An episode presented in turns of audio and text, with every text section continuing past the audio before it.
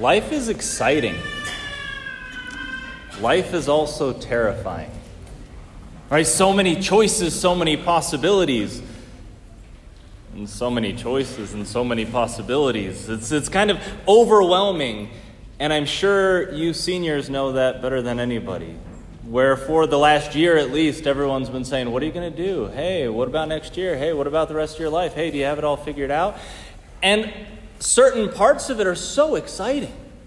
Because you think, okay, I'm starting this new chapter of my life. I am uh, going to step into uh, maybe greater self knowledge, like claiming my identity of, of who I am as an emerging adult. Like, that's a pretty cool thing. It's also a terrifying prospect of realizing I've been on this, this earth for what, 18 or so years, and I still kind of don't know who I am. Well, guess what? At, in your early 30s, that'll still be the case. In your late 80s, that might still be the case. Your entire life will be one of discovering who God has made you to be, who you are in His eyes, discovering and then rediscovering your great dignity in the God in whose image you were created, who shed His blood to redeem you, and who calls you onto this great adventure that was, first of all, existence, but then an even greater uh, adventure of discipleship. Those words that he says to Peter, that he said way in the beginning of the gospel, follow me. Now at the very end, after his resurrection, he says once more, follow me. And he says to you, follow me. And Peter's a pretty good guide for us.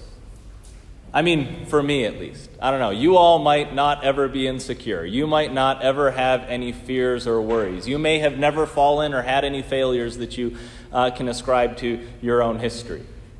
Great for you. For me, at least, I'm a mess. And so when I look at Peter, I get hope. Because Peter is one who shows us that pride and insecurity are two sides of the same coin right? Sometimes the person that is talking a big game, chest puffed out, seems to have it all together, so insecure, so scared, just terrified that the moment's going to be too big for him.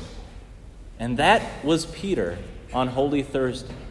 Right? The very same night that he had proclaimed to the Lord Jesus, even if it means that I should die, I will not abandon you. I will go with you to the ends of the earth.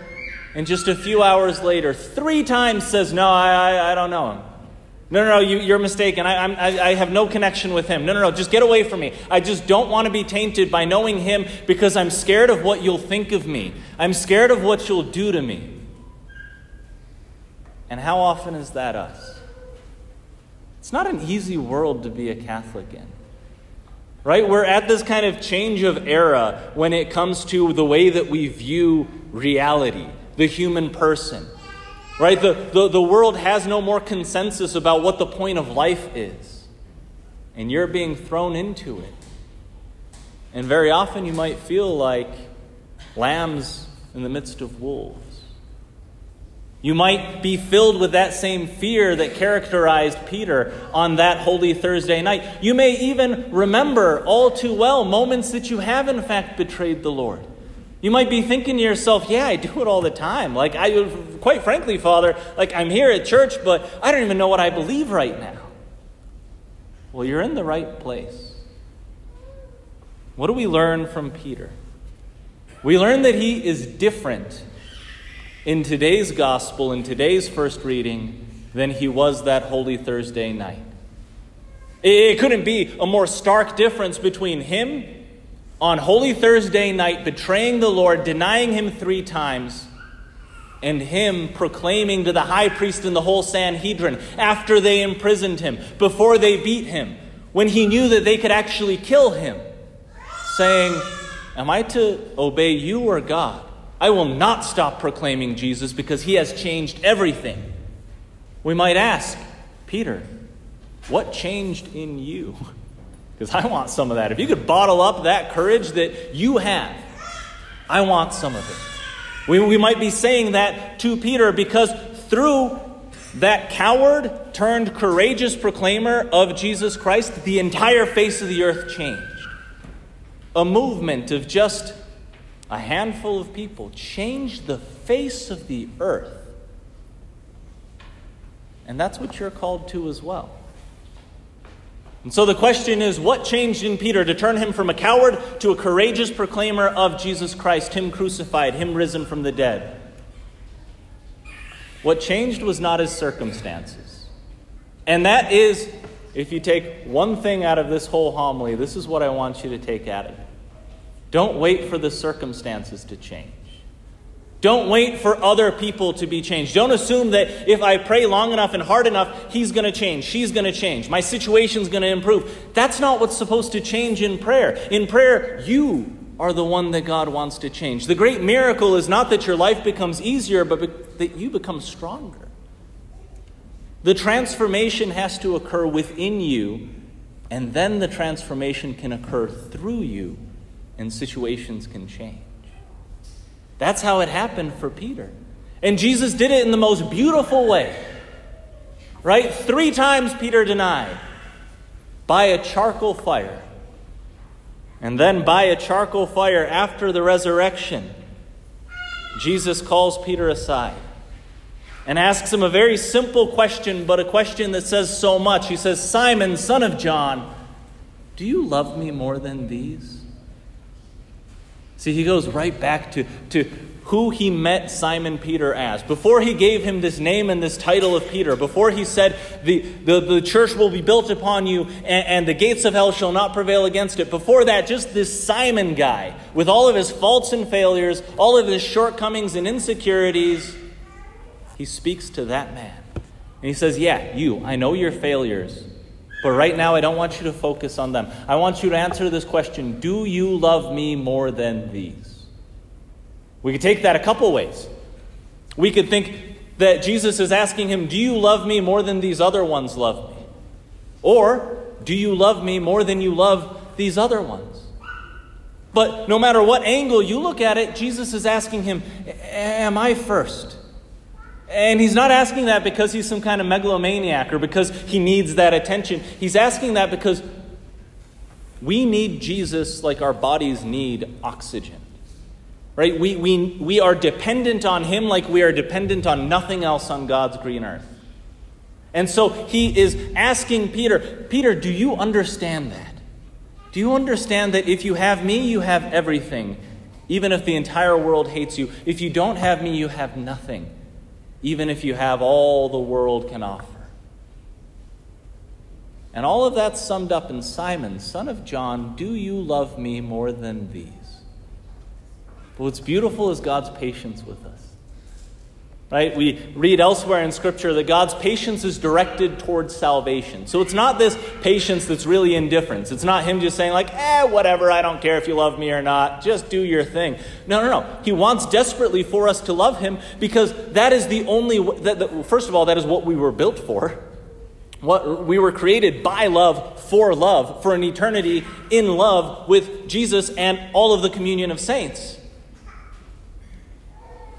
But he also knows that we depend on that love for our very existence and for our eternal bliss.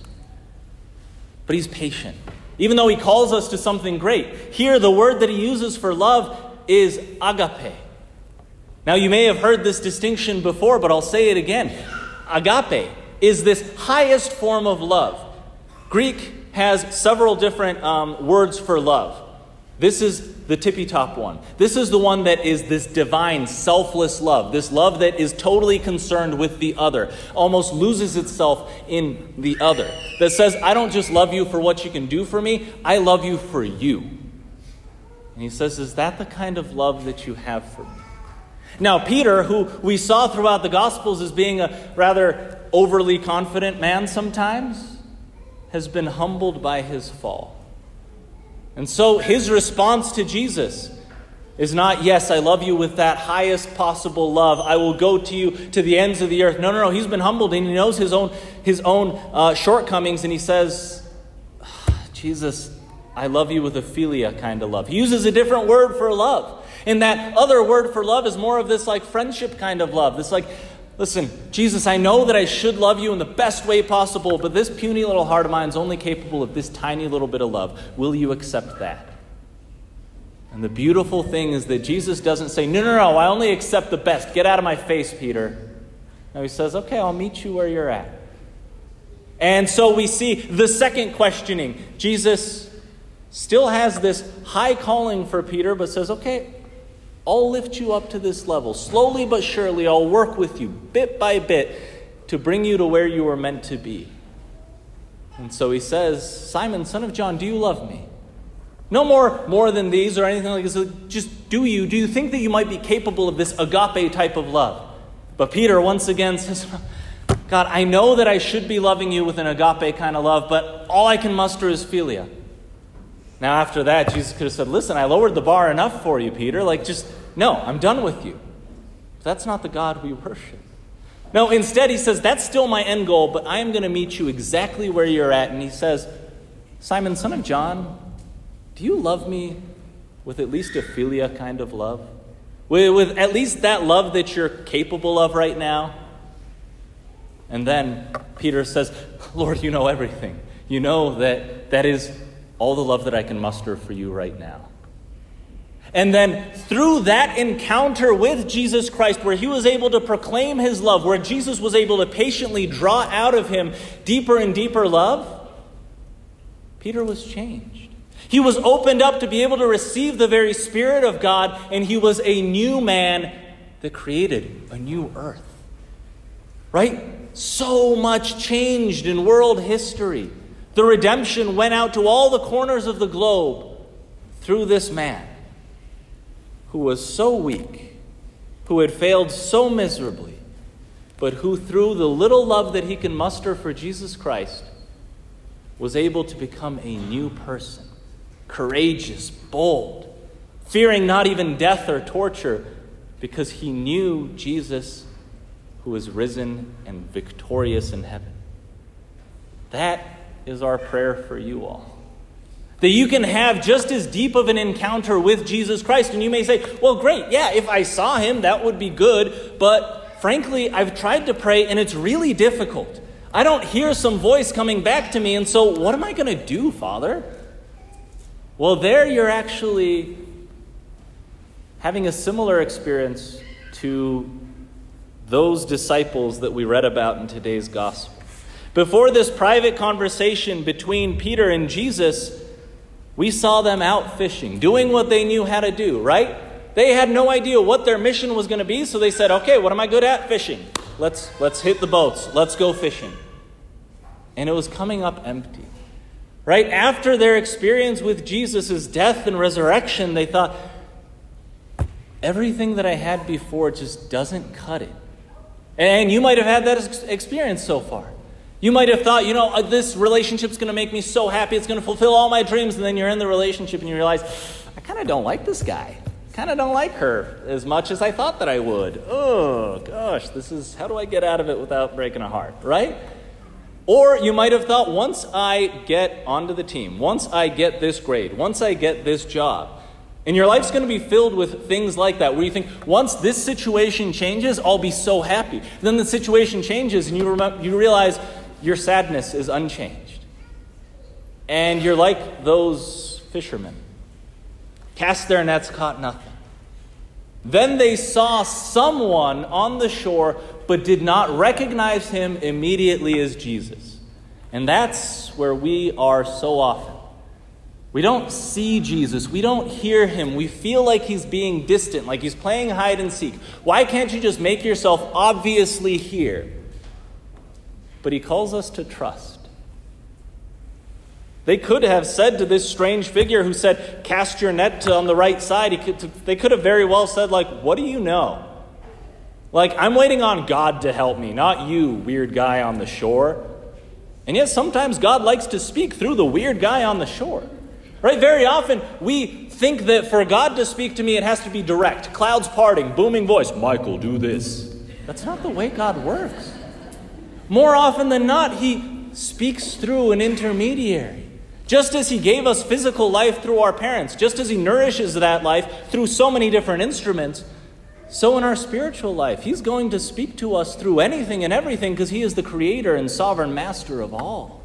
I might ask Him in private prayer, like, Lord, show me the way. And then in a conversation four days later, through somebody who doesn't even believe in God, He might give me that insight that I need.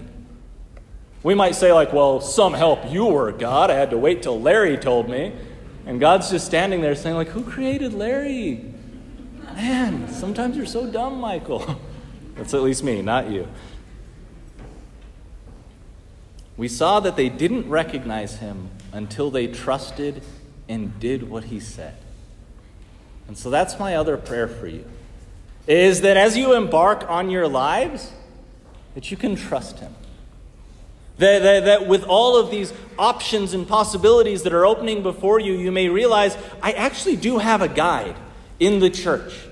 Right? And, and I'm finally in that point in my life where I can choose this, where I can actually take this incredible instrument that I have up here, this brain, this mind, and I can apply it to learning my faith at a deeper level than I ever have before.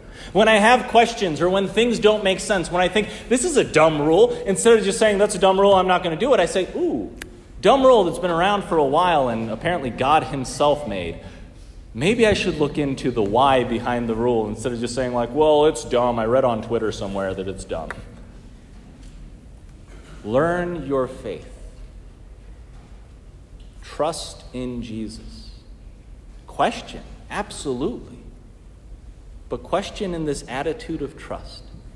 And never miss that weekly encounter that you have with Jesus in the Mass. There are days that it's boring. There are days that I'm here talking for 16 plus minutes, like today.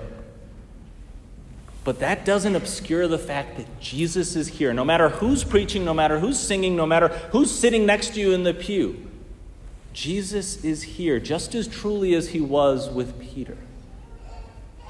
We had that second reading from the book of Revelation, and we might have thought, that's a weird reading. I mean, I get how the other ones kind of get together with Peter, but this one's just weird, all about like angels and elders and all this worship and falling down prostrate. I don't get what that is. And we're so scared of the book of Revelation because we think it's all about the end times, doom and gloom, right? The end of all things. But it's just as truly about the Mass. What we have in Revelation is John being able to see the heavenly liturgy, see the worship of God, have this glimpse of what we participate in in every Mass. And so, in every Mass, you have a window into heaven. You have a glimpse into eternity. You get to have communion with all the saints. And you get to have Jesus looking at you just as truly as he looked at Peter and asking you, Do you love me? I get that you might think that you are not capable of much love. I can work with that and raise your love to a higher level. You might be thinking about the ways that you've betrayed me. I was there, and yet I'm still seeking love for you, from you. Right? I, I, I know how you failed. I'm not shocked by it. I mean, I've known the whole story the whole time. I don't want to focus on that. I want to focus on are you willing to love me now? He'll continue asking that. And I pray that you'll continue showing up for the encounter with Him. That you may learn to love Him more and more and more. That you may learn how much He loves you more and more and more. And that you could spend this next chapter of your life and indeed the rest of your lives following His invitation that He gave to Peter and now gives to you when He looks at you, knowing all your faults and failures, and says, Follow me.